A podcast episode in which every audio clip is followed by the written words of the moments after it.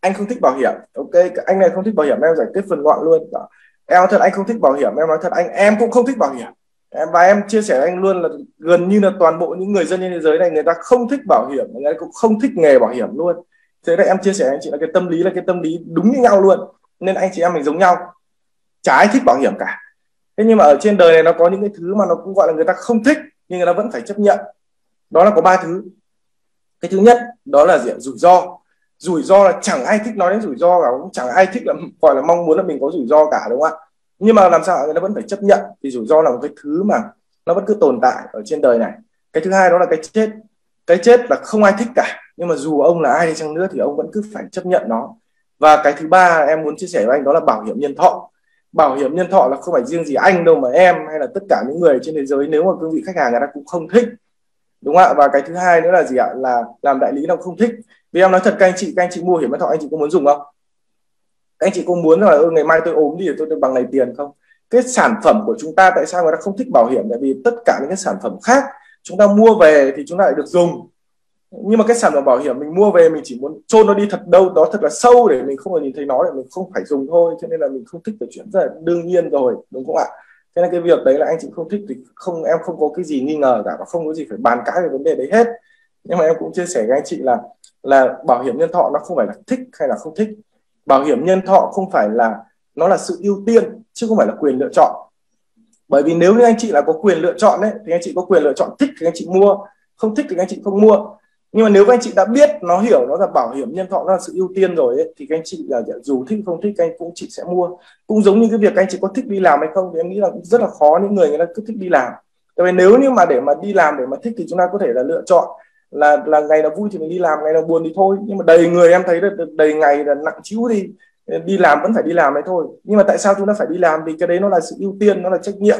Vì mình không đi làm nữa thì đấy đâu ra tiền mà đút vào mồm mình đút vào con mình đúng không ạ? Đến thậm chí những người mà người ta tự do tài chính thì người ta vẫn còn phải đi làm.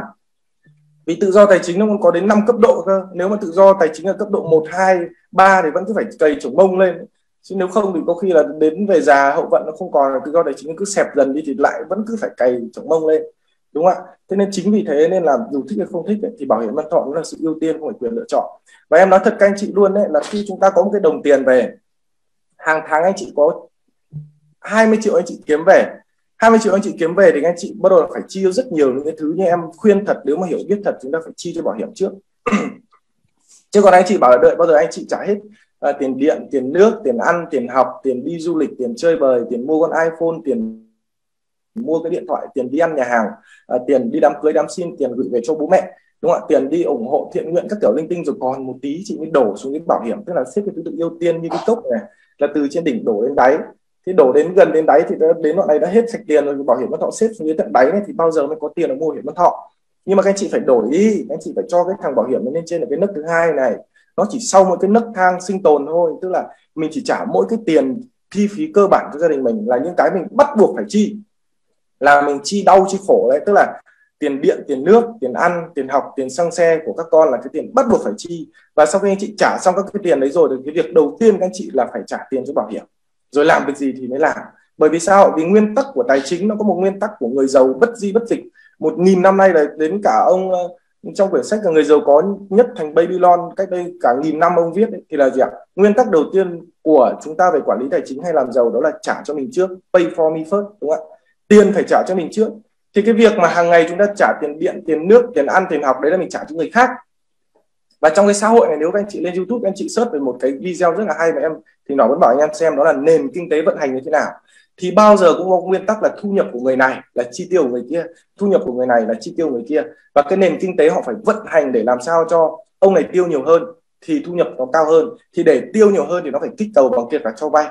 Đấy, thế và chúng ta họ sẽ tạo ra những cái giá trị trước mắt để sau đó chúng ta phải đi cày. Tức là cái chu kỳ nó khoảng độ tầm 7 năm, nó cho vay trước, sau đó 7 năm, sau đó thiết chặt lại thì mình cứ phải đi cày để giảm nợ. Đấy, giống như kiểu là bây giờ em đi làm làm làm làm làm nông thì bình thường ấy, là em phải bắt con trâu em đi cày. Nhưng mà con trâu đi cày không hiệu quả, thì nền kinh tế nó mới kích cầu ra là nó cho em mượn trước khoảng độ tầm 100 triệu để em mua cái máy cày. Và khi em mua cái máy cày rồi thì hiệu suất công việc của em nó sẽ cao lên. Và em sẽ đi cày được nhiều hơn và kiếm được nhiều tiền và sau em lại trả lại cái 100 triệu đấy. Thì bán đầu tiên nó cho mình vay 100 triệu để mình mua mua cái máy cày mà mình nâng cao hiệu suất lên, sau đó mình lại cày như trâu để mình cay thay cày cày thay con trâu để mình kiếm tiền đấy, để mình trả cái 100 triệu đấy. Thế thì vậy thì cái bảo hiểm ấy nó là pay for me first các anh chị nhá là phải tập tập theo cái nguyên tắc đó. Là bảo hiểm nhân thọ là trả cho mình đúng không ạ? Còn vì sao trả cho mình thì em phân tích rồi. Cái tiền đấy ấy, cái tiền bảo hiểm ấy nó khác với những cái tiền khác đúng không ạ? Thay vì các cái sản phẩm ngoài kia người ta sẽ người bán hàng hay là người kinh doanh người ta sẽ tìm mọi cách có thể để có thể moi được đến đồng tiền cuối cùng ở trong ví các anh chị để họ lấy tiền của họ ấy, thì những người tư vấn bảo hiểm đã đến giúp cho những người khách hàng của mình là hãy cất cái tiền đấy đi và để cái tiền đấy dành riêng cho mình. Nên em nói thật nhiều người cứ nói rằng là đóng bảo hiểm ôi chị đóng bảo hiểm 20 triệu một năm 15 năm sau được 300 triệu chị nhận về được có 300 triệu trả lãi gì cả. Em xin lỗi cuộc đời nhé nếu anh chị đóng vào trong bảo hiểm 300 triệu đấy thì 15 năm sau anh chị còn có 300 triệu. Chứ còn nếu như 20 triệu anh chị để trong túi ấy, thì 15 năm sau đến một đồng cũng không còn chứ một nghìn không còn chị nói là 300 triệu vì sao? Vì vì hàng ngày cái cám dỗ chi tiêu nó quá là nhiều. Đúng không ạ? Đến bây giờ ngồi tại nhà ship nó còn bê đến tận nơi luôn. Đúng không ạ? Đến ở trên chung cư thì không anh chị không phải xuống lấy nữa em gửi xem đi đến tận phòng luôn. Thì, thì làm sao mà đỡ được? Ngồi ở nhà là cứ ở đâu cũng thấy tiền. Đang ngồi xem tivi cũng youtube cũng quảng cáo xem điện thoại cũng livestream cũng quảng cáo. Ờ, trong đội nhóm đội nhóm kia thì em nói không đỡ được đâu. Cám dỗ chi tiêu không đỡ đâu anh chị cứ để tiền trong túi đi bao nhiêu cũng hết. Nên là các anh chị phải biết cách cất tiền đi và cái cất tiền đi đấy dù ít dù nhiều nhưng cất đi nó vẫn còn đó. Còn không phải tiêu đi sẽ là hết. Nên anh chị phải xác định đối thủ của mình nhé không phải là đối thủ của những người tư vấn viên bảo hiểm. Không phải là những người tư vấn viên bảo hiểm của các công ty khác.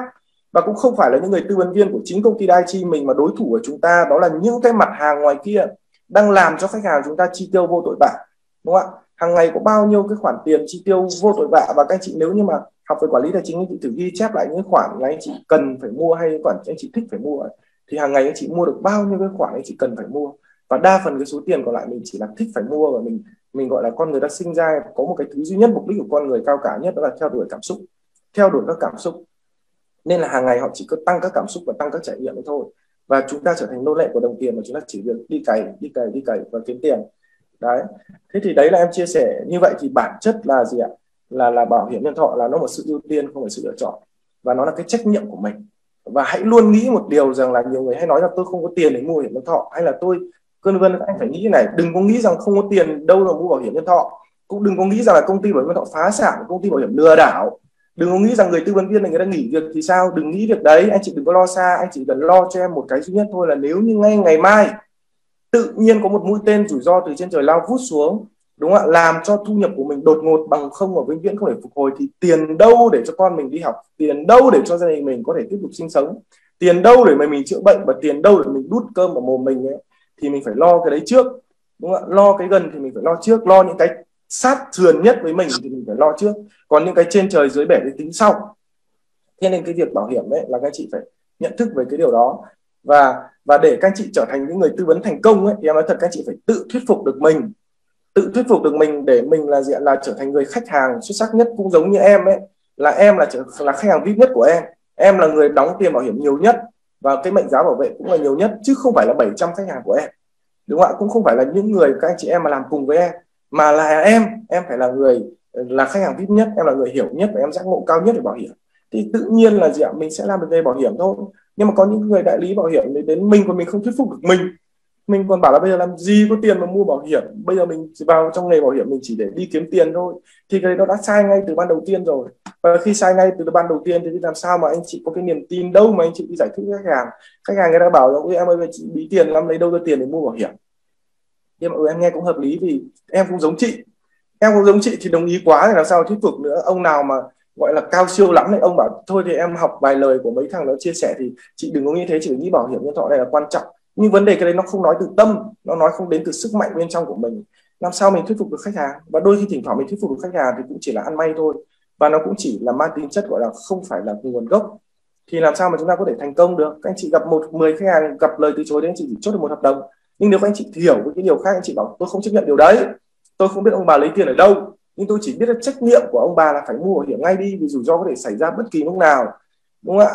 Có biết sống đến mai mà để dành củ khoai đến sáng. Nhiều người còn không biết là người ta gọi là đức phật sống trong người ta đức phật có hỏi các vị tỳ kheo rằng là con người sống trong bao lâu? Có người thì bảo là sống trăm năm có người bảo sống 60 năm có người bảo sống 30 năm. Đức phật đều bảo con không hiểu. Con không có hiểu biết đúng đắn về về cái điều này. Thế có một vị tỳ kheo đứng lên bảo rằng thưa thầy đức phật à, thưa thưa đức phật là con người sống trong hơi thở. Con người thì sống trong hơi thở thôi. Thở ra hít vào mà không đến thở ra nữa là thôi mà thở ra không đến hít vào nữa là thôi. Đấy nó chỉ là trong tích nắc trong sát na thôi chứ đâu phải là gọi là tính đến cái câu chuyện kia vì vậy mình phải giác ngộ về cái điều đó để mình luôn luôn uh, có những kế hoạch bảo vệ cho bản thân và gia đình mình. Và em nói về bảo hiểm nhân thọ nên có những gia đình người ta khó khăn về tài chính người ta có thể không mua cho bản thân nhưng mà phải nghĩ về con mình về vợ mình về bố mẹ mình. Nếu chẳng may cái rủi ro là bệnh hiểm nghèo nó xảy ra với cái trường hợp như vậy thì mình có tiền để mình mình mình mình mình mình mình, có quản tiền để mình chi phí mình lo cái việc đấy không? Nếu như mình chưa có thì mình phải có ý thức. Mình dành tiền mình mua bảo hiểm nhân thọ. Bố mẹ nó cũng bảo là là hy sinh tất cả vì con. Và đến thậm chí tính mạng cũng có thể sẵn sàng hy sinh. Nhưng mà khi mà đến lúc người tư vấn viên bảo hiểm đấy là phân tích cho bảo là anh chỉ chỉ hy sinh khoảng độ tầm uh, 10 triệu 20 triệu một năm thôi thì không thể hy sinh nổi. Không thể vượt qua được cái cám dỗ chi tiêu vì anh chị còn nhiều khoản phải lo đấy là do người ta chưa giác ngộ đúng với bảo hiểm thì nhiệm vụ các anh chị phải giác ngộ trước, sau đó các anh chị hiểu, các anh chị giới thiệu cho khách hàng. Thì đấy là em chia sẻ với các anh chị là như vậy. Ok ạ.